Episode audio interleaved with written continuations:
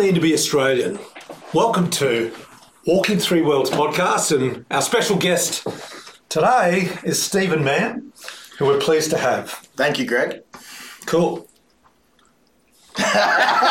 Oh, fuck. eh.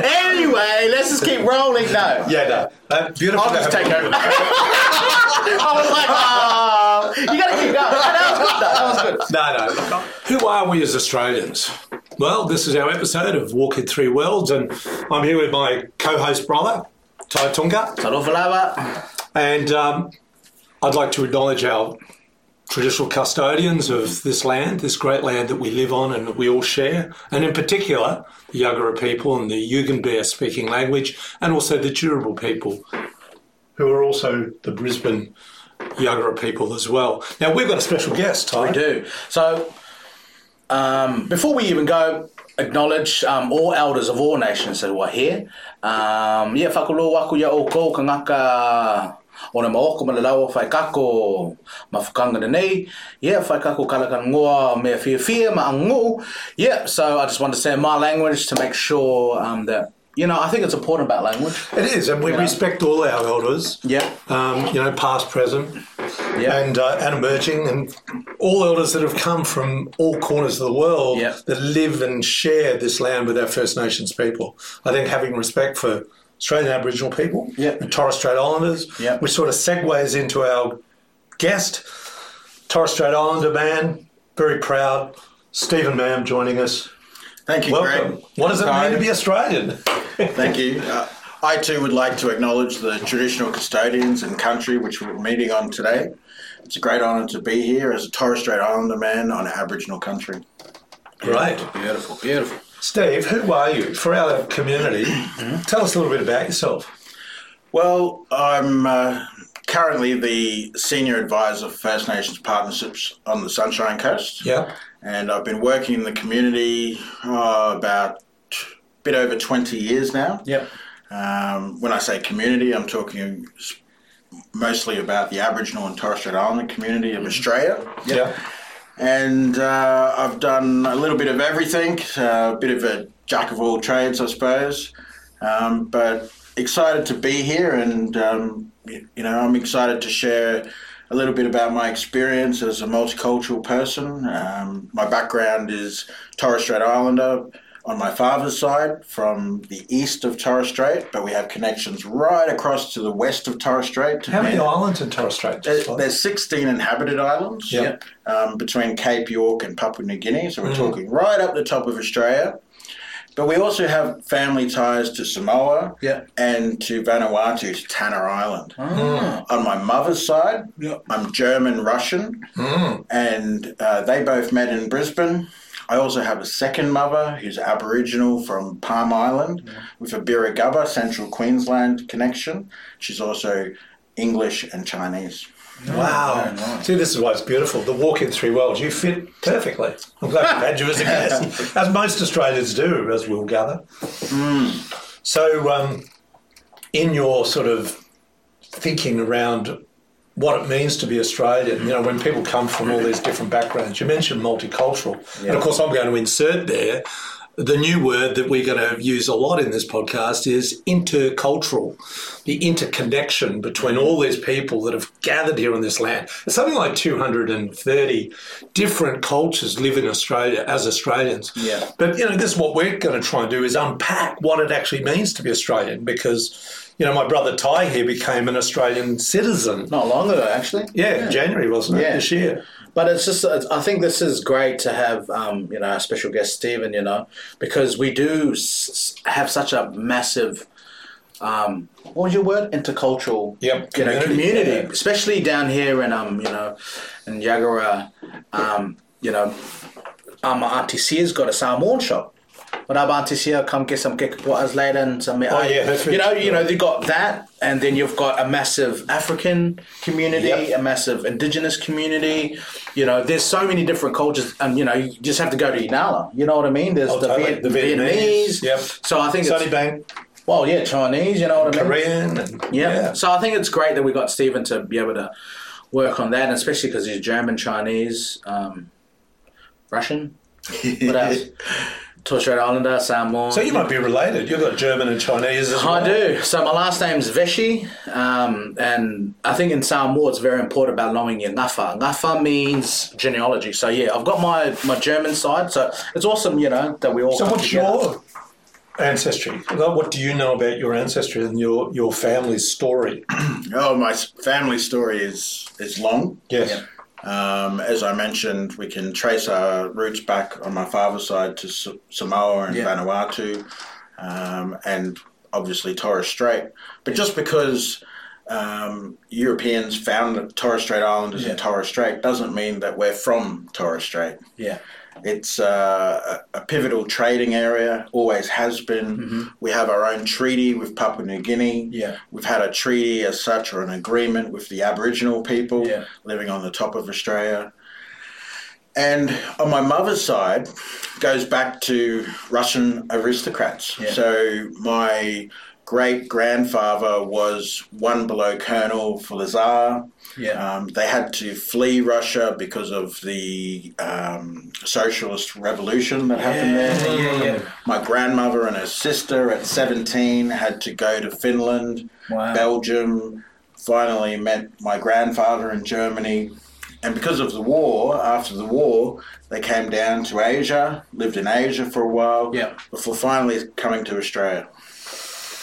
Wow. Which is a good segue of what what does it mean because now we know like like I was saying Ngafa is so important in our culture and I think it's amazing that you know when you find out which I think not long ago when you're looking on your journey Oh. where you found your book you know that book you told me and Yeah. now we're listening to you know um, brother or also we say in our language about also um, Stephen about your you know history how amazing is that We've all come on Yeah. very different journeys, or our Yeah. families and our ancestors, to arrive at this point. Like you were born probably where?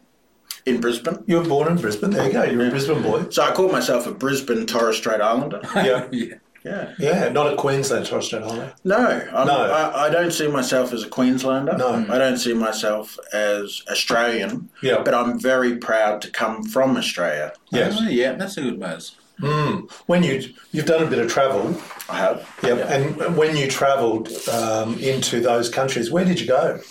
Oh, I've been to Singapore, Malaysia, Indonesia, China, Egypt, Germany, Finland, Poland, um, Czechoslovakia, or um, what are they called now? Czech Republic. Czech Republic. Czech Republic. Yeah. Thanks, Doug. Thanks, Man. Doug. Behind the scenes. Give me that thumb. Yeah. um, you know, the UAE. Um, but, but I've also been privileged to live and share some of my life in Brisbane Yeah. with a lot of different people from different places, international students. Yeah. And, uh, you know, there's a number of different communities around the world that I can call as a, a third or a fourth or a fifth family. Yeah, Indonesia is one of those we've discussed in our own discussion pre. Mm. You've got a good relationship with Indonesia. You've been Yeah. there several times. I have. Um, I think you know. I'm my father's background is that we're Melanesian, uh, and we have a close cultural tie with Indonesia. Yeah. Um, I've worked out that there's some language that we share, which is the same. Wow. Um, Nice. Makassar pirates have been coming to the Torres Strait to bury their treasure for, you know, thousands of years ago, and there are um, Islamic families that have um, married into and had relationships with Torres Strait Islanders. Wow. And those names continue today. They've sort of changed form over the years, and this is pre-Australian colonisation. Yeah. Mm. Um, but you know, I think uh, I've been brought up and privileged um, to learn from, particularly my father, who was a very cultural person, uh, around the idea of traditional adoption.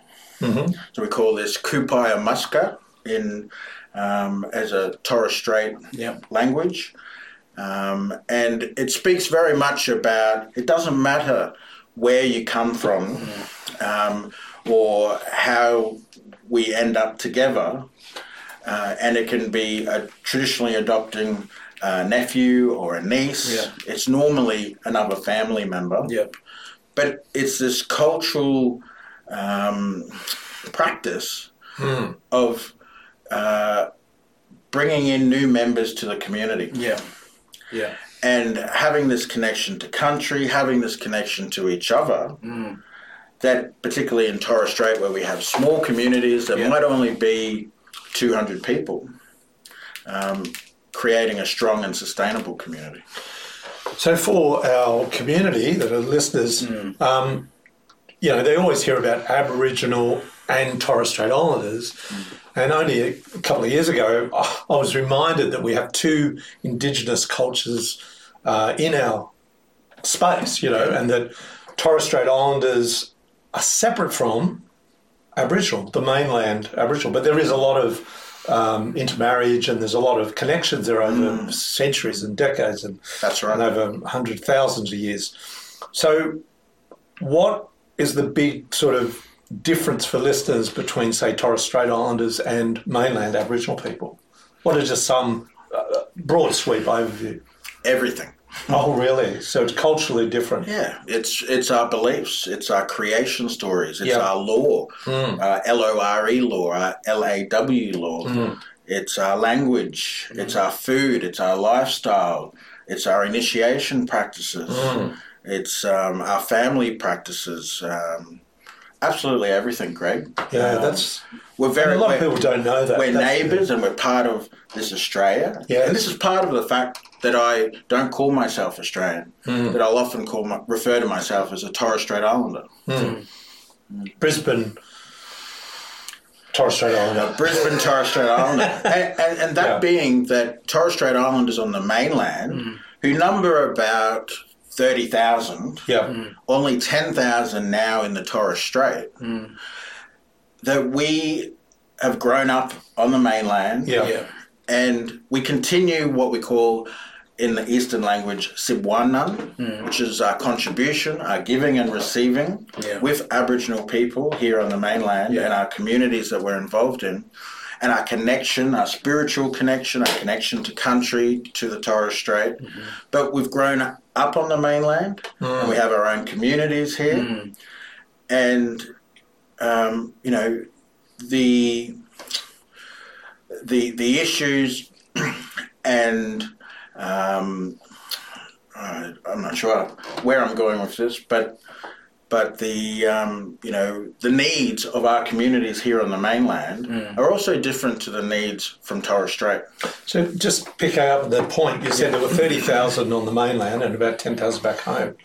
I read once, because I wanted to know how many Torres Strait Islanders exist, um, I saw an amount of 80,000 in total. Is there a lot overseas and in different places as well, dispersed? No, there's not. Okay. Um, th- the numbers may have increased Yeah. over the last few years. I don't know if there's as many as eighty thousand, um, but it could. I think it's also partly because people are identifying more now. Okay. Yeah. And, and the other issue is the mainland Aboriginal people. Most people don't know that there's probably, what did they say, about 600,000 is that population of who identify as First Nations. Would that be right, roughly? Uh, I hear it's uh, a, around three four percent of the population. Okay, So it's so about if 22 25 million. Yeah. Yeah. So, yeah. Where are you? Tell the listeners where you are currently. Well, working on the Sunshine Coast. Yes. Um, He's a work- surfer. Working with uh, Kabi Kabi and Jinibara, so I'd like Mm. to acknowledge traditional custodians up that way. Yeah. Um, have been very um, welcoming um, and and supportive of the work that I'm doing. Now, you just did a conference a couple of weeks ago, which I didn't get to, but I sent to some of my dear friends. Yeah. Shout out to Andrew Schultz and Auntie Betty McGrady and to Uncle Alan Parsons. Okay. Yes, well, Tell us about that. Uh, it was called the First Nations Representation, sorry, Self Determination, Representation and Wellbeing Forum. Yeah. Um, You didn't create an acronym for that? no, no acronym. and the hand sign. and uh, you know, um, in Australia, we used to have an organisation called ATSIC, the Aboriginal and Torres Strait Islander Commission. Yeah. About 20 years ago, that was closed down by the Australian government. And since then, we've only had two conferences of over 200 people to talk about First Nations politics.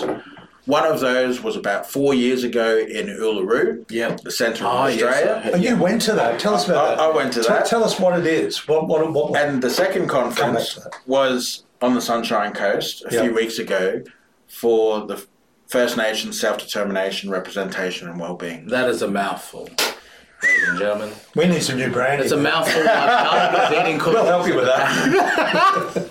Oh, no, no, keep eating them, Doug. Keep eating. Keep going. So, um, well, Uluru was an experience. Um, they had 13 dialogues around Australia. Um, they elected a number of representatives what year was this? in 2017. Uh-huh. So it was a bit of a controversial process.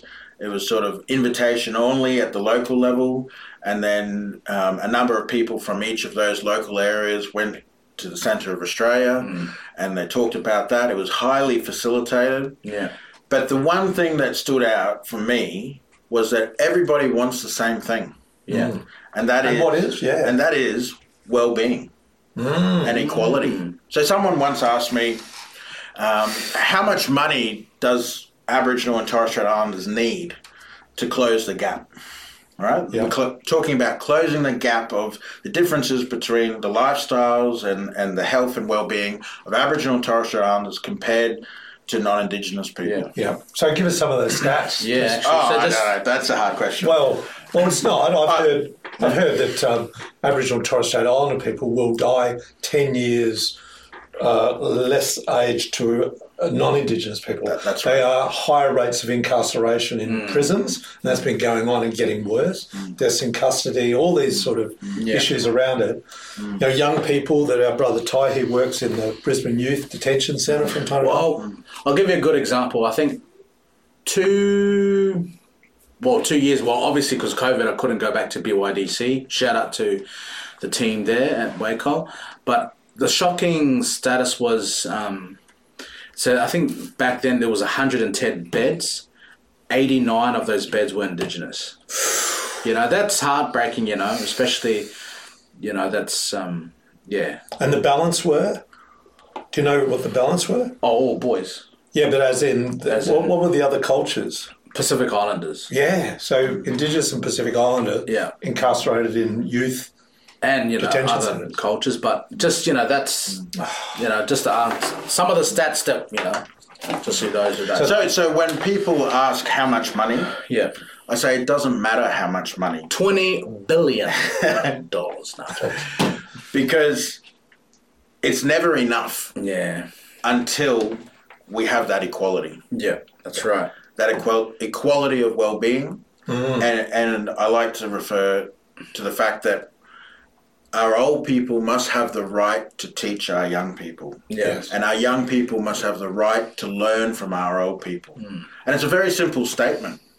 But if you understand everything that needs to go into that mm. to make that happen, Yeah, it really talks to what equality means. yeah, It's interesting, you know, when I think about Torres Strait Islanders and First Yeah. Nations people, you know, because the incarceration and the Yeah. bad health, what a lot of people, and I've only learnt this more recently, is what had occurred through colonisation was a particular, uh, let's we'll call it an oppressor, came and oppressed um, a, a people that had been here for, you know, they, they say sixty five thousand years, but it's it's longer than that. That's just the scientific measurement mm. that they've all agreed on that that's a time. But sixty five thousand years is a hell of a long time when you put that in perspective. Mm. If Egypt is five thousand, maybe ten thousand years old that we mm. know in that dynasty, Yeah. the Chinese, who've had ancient dynasties right back to, you know, Lao Tzu, they know that that's 300, uh, 3,500, maybe 5,000 years old. yeah, 65,000 years just to get that in your brain, how long that is. This is a very ancient old culture. And really, only in 1788, it was visited by a group of people that had a different agenda. I mean, their agenda wasn't initially, they were they were looking for land to put penal colonies, to put their criminals and thieves, and we'll get onto that at, Yeah. at another stage, somewhere far away from England Yeah. and from the British colony. They'd been sending them to the uh, North America, and they'd set up 13 penal colonies. Yeah. And then they said, hello, the Americans said, We're having a civil war. We don't want your convicts anymore. Mm. They'd already put something like 50,000 convicts into America from Ireland, from Scotland, Mm. Yeah. from England, you know. And here was Australia. So that first fleet that came down, you know, with uh, Governor Arthur Phillip, landed down at uh, Botany Bay or Port Jackson, where they, they set up the first penal colony. It disrupted, and it took time. A lot of people will talk about that later, but you know, five years before they really realised, hang on, we've got a, an old culture here. How do we interact with that? Yeah. And um, they really disrupted it. Though. They brought the disease and the alcohol and all these bad things, and that's really had an effect. Yeah. and that's had an effect to disrupt. But I think it's also really important to understand that um, today we often hear about those last 200 years, Yeah. but we don't hear about the history that was recorded before that. Yeah. And when I say recorded, I don't mean written down. Yeah. But there are artifacts around this country, and mm. there are songs and storylines, Yep. those creation stories that have been shared and preserved. We've lost a lot of it, but we're trying to reclaim a lot of it as well. Mm-hmm. And I think it's also fair to say that that 200 years of history, and particularly what we call the deficit approach, looking at all the, the bad things and the negative things that have happened over the years, Yeah. Is not as much an Aboriginal history or a Torres Strait Islander history, but is a European history. And those people new to this country need to understand their history Yeah, that's true. That's so that Aboriginal and Torres Strait Islanders have a very strong, a very proud Yeah. history, uh, culturally, um, very uh, have a lot of integrity, um, and what they've experienced has been much more about the European history as it is their history.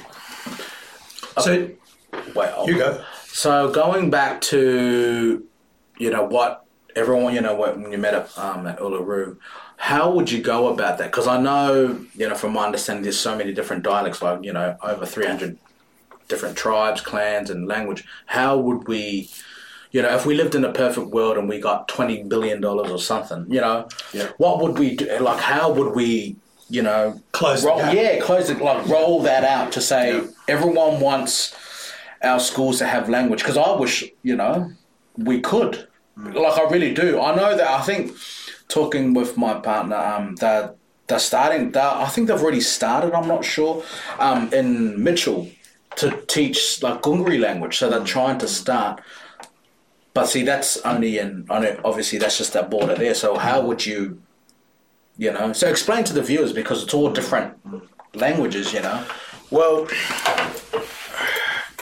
it is about this that yeah I think the current count is about 780 languages were spoken in this country. Cool. And they basically represent all the different family groups that Yeah. existed around Australia. yeah And people say, well, how are we going to have them all talking to each other and have some sort of consensus? Mm.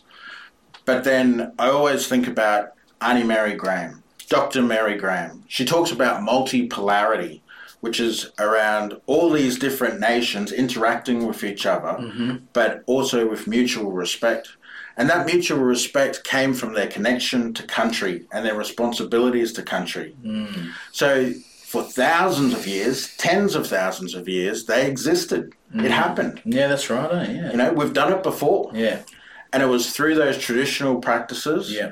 and our cultural beliefs that we were able to maintain governance in this country Yeah. and manage the country, you know, look after country. Yeah. And there were sciences and there were mathematics and physics and astrology. All of these things were happening um, in this country before colonization. So, because I, I, I believe, you know, if you've been in this land for over 65,000 years, and what, you know, I want you to explain to the to the viewers out there, what did, when the first Europeans come, what did they say this land was? Well, they said that this land was just plants and animals, mm, See? flora and fauna. Yeah. And Aboriginal people were classified as flora and fauna. Up until when? How long? Up until about 1967. See, that's Whoa. so that's almost like the same time with the you know the civil rights movements and you know in America and all that stuff. But It's not that long ago. No. I mean, I was born in 1958. and and I think the viewers out there, you know, to understand like there's you know with Australian history, there's a dark history, and you know, 1967. You know, I think I was explaining the other um, podcast before about um, my partner's grandmother, who was explained to me in Mergen that the toilets was that's the black toilet and that's the white toilet, and if you get caught, you know, going after dark, you'll be arrested, and you have to have a passport to be able to go to Mergen, and you know, having Stephen here to explain. You know, you know, isn't that um, strange how our history has come? So, No. so the way forward, Yeah. like the way forward, part of this thing, the Uluru Statement of the Heart, the conference you put on it, Yeah. um, you know, the optimism and the, the, the way forward in terms of politically and economically and, and, and the well-being of Aboriginal and Torres Strait Islanders, what do you see, um, and or what do you see your community in the broader sense are wanting to happen to change? Like, what needs to happen? Well, I think what is happening Yeah, is that these communities are talking for themselves Yeah, and they're saying that they want to be self governing. yeah, They want to have their self determination. Hmm. Now, some of these communities are individual nations, yeah. and others are regional groups, or you know, that are working on regional governance. Hmm. So the shifting governance. What about the Yothu Yindi song Treaty? And and because that was like released twenty five years ago, wasn't it? That Yeah, song. yeah, Twenty five years ago, treaty. And do we have a treaty? Should we have a treaty? absolutely, we should have a treaty. Uh, I often advocate for an accord. So this is about having everybody stand up, not as a compromise, not as um, a negotiation as such as um, there's a winner and a loser, but an accord where everyone stands up and says this is the right thing to do, and we're just going to do it. So like a treaty and then an accord. So that's sort of a final conclusion to a treaty. They could be the same thing. Right, So it could okay. be called an accord, Yeah. but in legal sense is a treaty. So it's an agreement. Um, from Uluru, the statement from the heart spoke about Makarrata. Makarrata is dispute resolution cultural ways. Hmm. So we use an Aboriginal word for that. yeah, And it's not that it's Western law, hmm. but it recognises First Nations law. Because this is about having the voice and hmm. being heard, which has been one of the challenges of colonisation, isn't it? Because we've Absolutely. had this British Truth sort of telling idea. is an important part. Yeah. And of that, witnessing. Yes. yeah. Giving people the opportunity to tell their story and other people listening to that story. Yeah. Fantastic. I, th- I think, you know, from the point of view of Walking Three Worlds podcast, Yeah. having someone like Stephen on, and we'll have you back again. And Yeah. I think hearing your story, hearing uh, your story, hearing my convict story thrown in the middle, I think what we should do is um, bring it to a close. Yeah. And um, thank you, Stephen, for coming along. No problem. Really appreciate it. Thank you, Ty. Thank you, Craig. Thank you. And thanks to our listeners, and don't forget to like us, like Subscribe us, and below. subscribe. yeah, subscribe. Like us on Facebook. Come and see our website, which is down below. Love you all, and we'll see you next week.